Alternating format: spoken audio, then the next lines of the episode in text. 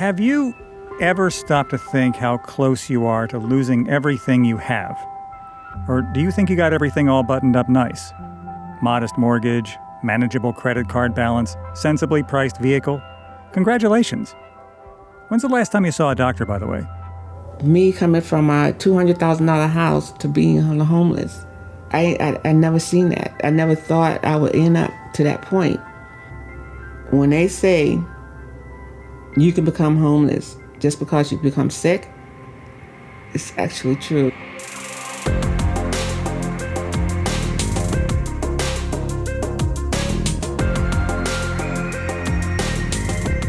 This is Indebted, South Carolina Public Radio's deep dive into the ecosystem of debt in the Palmetto State. I'm Scott Morgan. In this episode, medical debt, the largest single contributor to personal debt in South Carolina, and a look into the very high cost of falling ill. I think by now you probably know how much I like a good metaphor. So, where better to start a conversation about medical bills than a place called Healing Springs? There's a really good story about this place. Apparently, some redcoats were left here for dead in the Revolutionary War. They drank the water and lived to fight another day. A couple centuries later, the guy who owned this place left it to God in his will, so it's actually not hyperbole to say this place is just divine. It's a good story, and one like the abominable snowman I really hope is true. But as you might suspect, I'm not here for the water nor for the miracles. A friend of mine lives right down the road, and I'm here to see her. If I'm only going to live to be 80 or 85, I've got. I've only got seven years to go. So I've got a lot to do in seven years, and I'm not willing to just sit around and do nothing because I only have seven years. You have maybe 20 or 30, so you can move slower. I can't. I, if I'm going to do it, I got to hurry up. And I say that to people all the time, and they'll say, "Oh, you're going to live to be 100." I said, "I hope not." Without exaggeration, at least half this podcast wouldn't exist if I hadn't met Cheryl Long at its outset. She's that person in town who cajoles people into doing public service and defines retirement by being on, I don't know, like 14 boards and committees. More importantly, for a reporter, Cheryl is that person who knows everybody. The one who gently knocks on doors to introduce you to people you need to talk to, or kicks in their doors and drags them out by the arm to make them talk to you. Suffice to say, I'm very happy she's on my side. But for all her involvement, for all her community service, for all her contacts in and around Barnwell County, Cheryl Long is paying her own way through an ever more jittery tower of medical and prescription bills that, were she not the take no bull type that she is, could legitimately bankrupt her. One month we spent $3,200. One month, I didn't do it the next month because I thought, God, I can't do this. Keep in mind that that 3200 is just in prescriptions for a husband and wife team with insurance and social security and military benefits since Cheryl's husband Pat was an Air Force vet. But if you want to know how to spend an entire living wage at the pharmacy, here. He has multiple things wrong with him and he has multiple doctors and that's part of some of the problem. His ear doctor was in Aiken and he sees him once every 2 or 3 years in Charleston, he was going to the spine something. In Columbia, he was going to the heart doctor and the kidney doctor and I don't know who. But what ended up happening was everybody was given medicine for their problem. But when you put them all together, this red pill is great for something, but it doesn't do well with this green pill. So when you put the red and the green together, he had another symptom. What Cheryl's describing actually has an official name, and a catchy one the prescription cascade. For every new symptom, there's a new prescription, for which there's a new symptom, for which there's a new specialist, for which there's a new prescription, for which there's a new symptom, for which there's a new symptom, for which there's a new specialist, for which there's a new prescription, for which there's a new specialist. It's like you go to a doctor and it's the right arm, and you tell him my left arm hurts. He says, "Come back or see my partner." so we, I was going crazy because we'd say something, they'd say, "That's not me." Pat ended up on so many medications he developed brain freeze, to the degree that doctors ran him through a six hour test to see if he had developed dementia.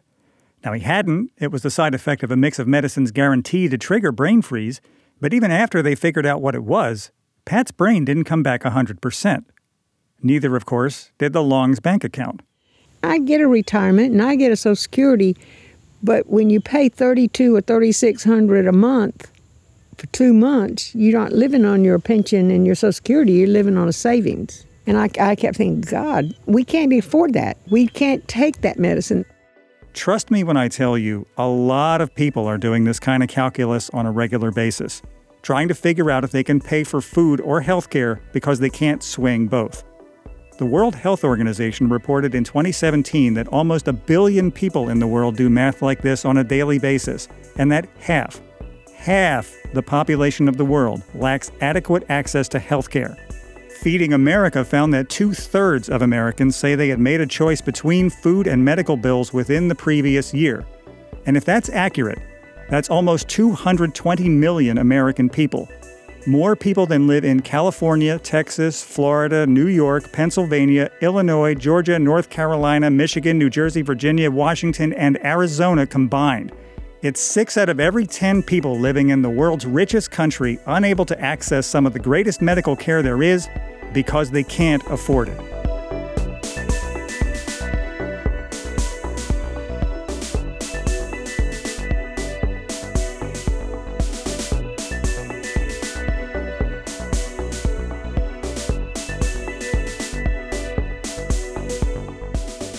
Boy, that sounded pretty dire, didn't it? Well, hang on.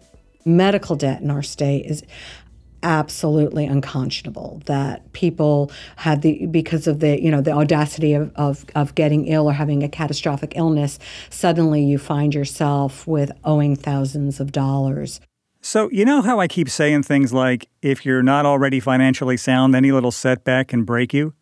Well imagine how much worse it is if you're not already financially sound and a big setback swims up and bites you on the backside or you know what don't imagine we haven't spoken to Sue Berkowitz at SC Appleseed in a bit.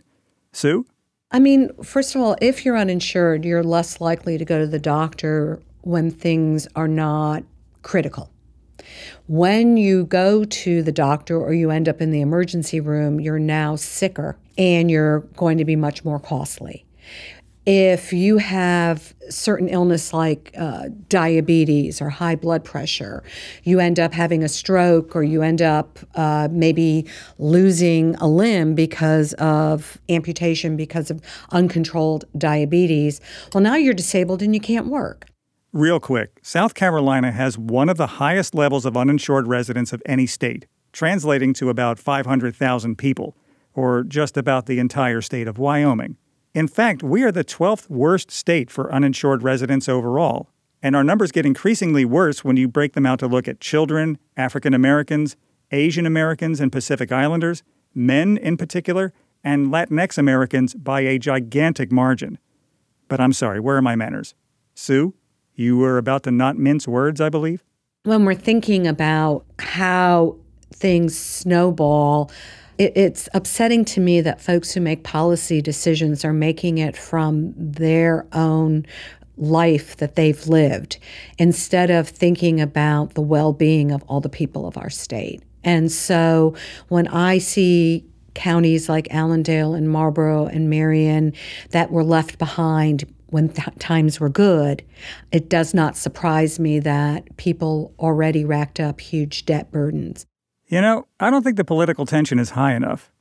Let's say we crank it up a notch you know, Medicaid expansion, if we were to expand Medicaid and get people health care, that person who may have diabetes or have high blood pressure could keep it under control and wouldn't end up going to the emergency room, would end up going to their primary care physician and keeping things, un, you know, so that they are able to at least not get so sick that they need an emergency room, but maybe stay healthy enough so that they could go to work Here's a fun game. Tell me who this is. Where I come, for example, I think people are concerned about debt. And they can compare their own debt laden situation with the government's debt laden situation. And what's happening to each of them is of great concern to them. They're not ready yet for what it'll take to resolve this problem. That's the guy who both sponsored and introduced the Affordable Care Act into the U.S. House in 2010 a bill that put South Carolina in the lead in efforts to craft affordable health care coverage, including eventually expanding the pool of people who could tap Medicaid benefits. But that two step, sponsoring and introducing Obamacare into the House, ended Congressman John Spratt's decades in office in South Carolina's District 5. And a decade or so later, South Carolina isn't anywhere near expanding Medicaid, even with increasing federal benefits being offered to do so. Here's Governor Henry McMaster explaining in March of 2021 why South Carolina turned down pandemic relief funds offering hefty financial incentives for states to expand Medicaid. Well, it's, it's too expensive.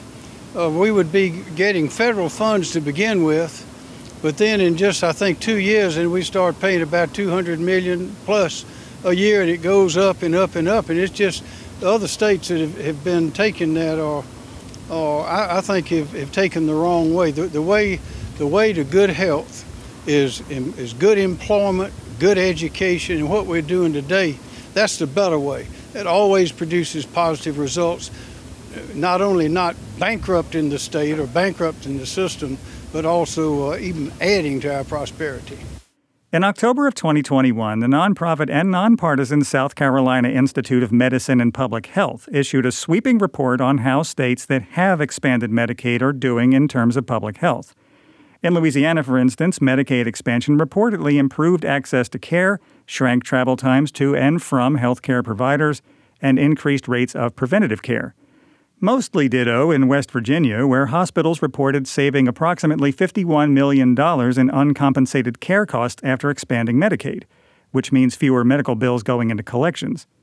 At the beginning of the pandemic, there were 13 states that wouldn't expand Medicaid access to more of their residents, but COVID might have changed minds in Missouri and Oklahoma, which both took the deal by 2022.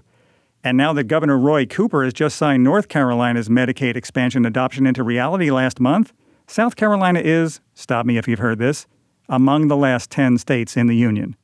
The people who don't have access to any help with health insurance coverage because of that policy decision uh, these are some of the, the most vulnerable people in terms of poor health and, and having a low income. And so there have been a lot of studies showing the huge impact that uh, Medicaid expansion has in, in uh, reducing medical debt and improving people's financial well being. This is Michael Karpman, Principal Research Associate in the Health Policy Center at the Urban Institute, which, in addition to finding that South Carolina is per capita one of the most debt burdened states overall, South Carolina, which is ranked second in the nation in terms of having the highest share of residents with uh, medical debt and collections. One out of every four adults in South Carolina with a credit record has medical debt and collections on their credit report, with the median amount being around $1,000. Debt in collections, remember, refers to debt that a collections agency has control of. But whoever holds title to your debt, the consequences of being in medical debt, says Karpman, can be pretty harsh in terms of the fallout, you know, we, we see that medical debt really appears to have uh, a lot of serious consequences where people are less likely to get care. Uh, they're more, more likely to delay care that they need, more likely to have difficulty paying for other basic needs like groceries and rent.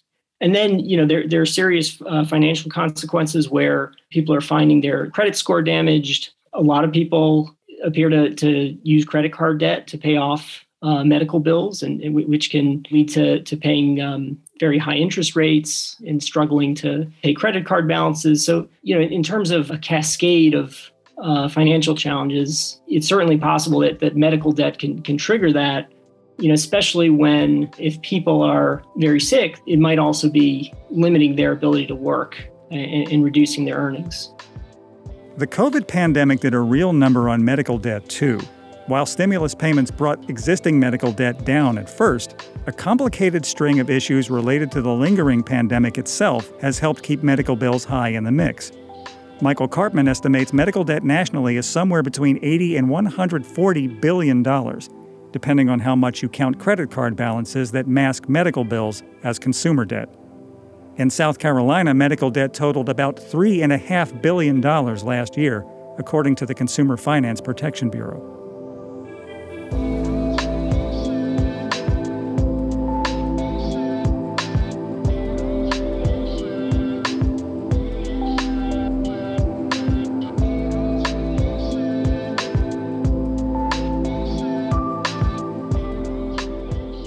I've said this before, but just to be clear, Sie können nicht leihen, um aus den Schulden herauszukommen.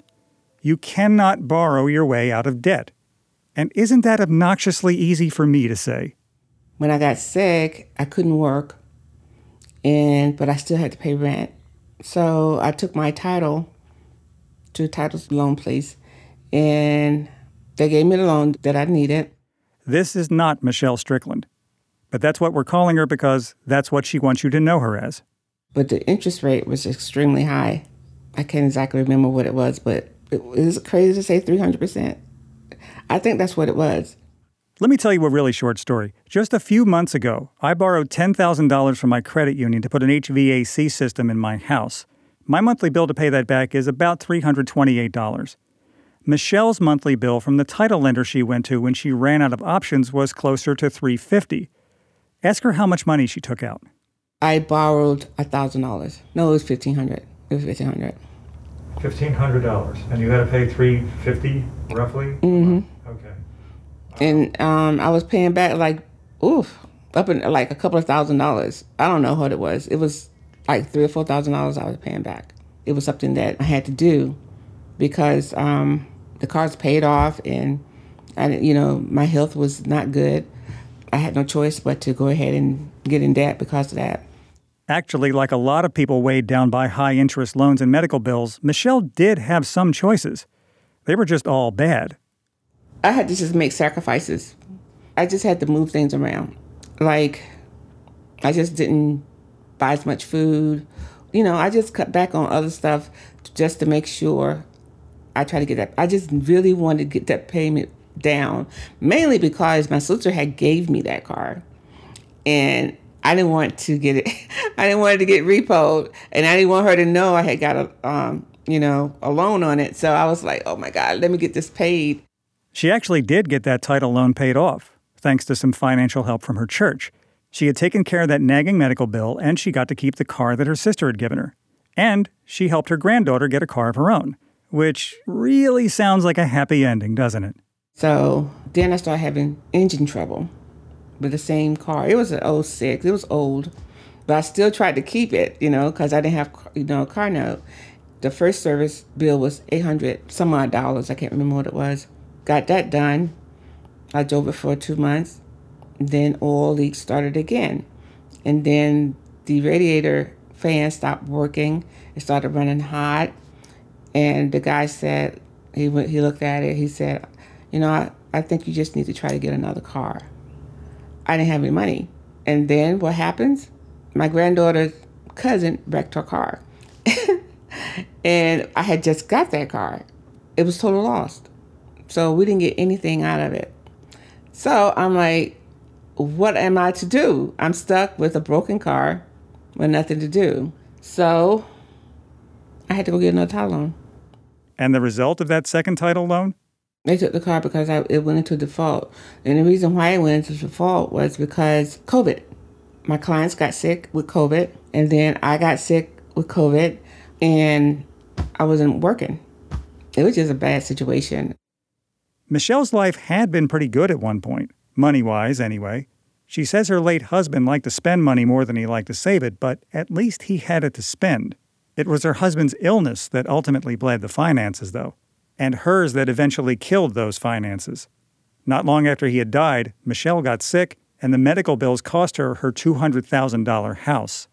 Technically, I was homeless um, up until I got this place. So when they say you can become homeless just because you become sick, it's actually true. You know, you wouldn't think you couldn't. I would have never thought me coming from a two hundred thousand dollar house to being homeless. I, I I never seen that. I never thought I would end up to that point, driving a luxury car to pretty much not having a car. You know, it's it's it's it's possible. Her bills ravaged her credit score down to the low 500s, too. She says she's gotten it back over six. Not the good end of six, but certainly better than five something. And certainly better in her own apartment, rather than the shelter where she rode out much of the pandemic after she lost her home.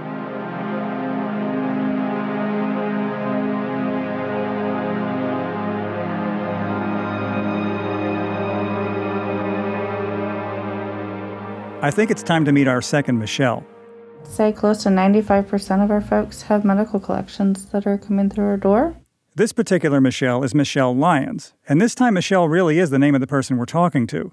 When we talked, Michelle was the financial wellness manager at United Ministries in Greenville. She has since moved on to be the Director of Financial Stability at the United Way of Greenville.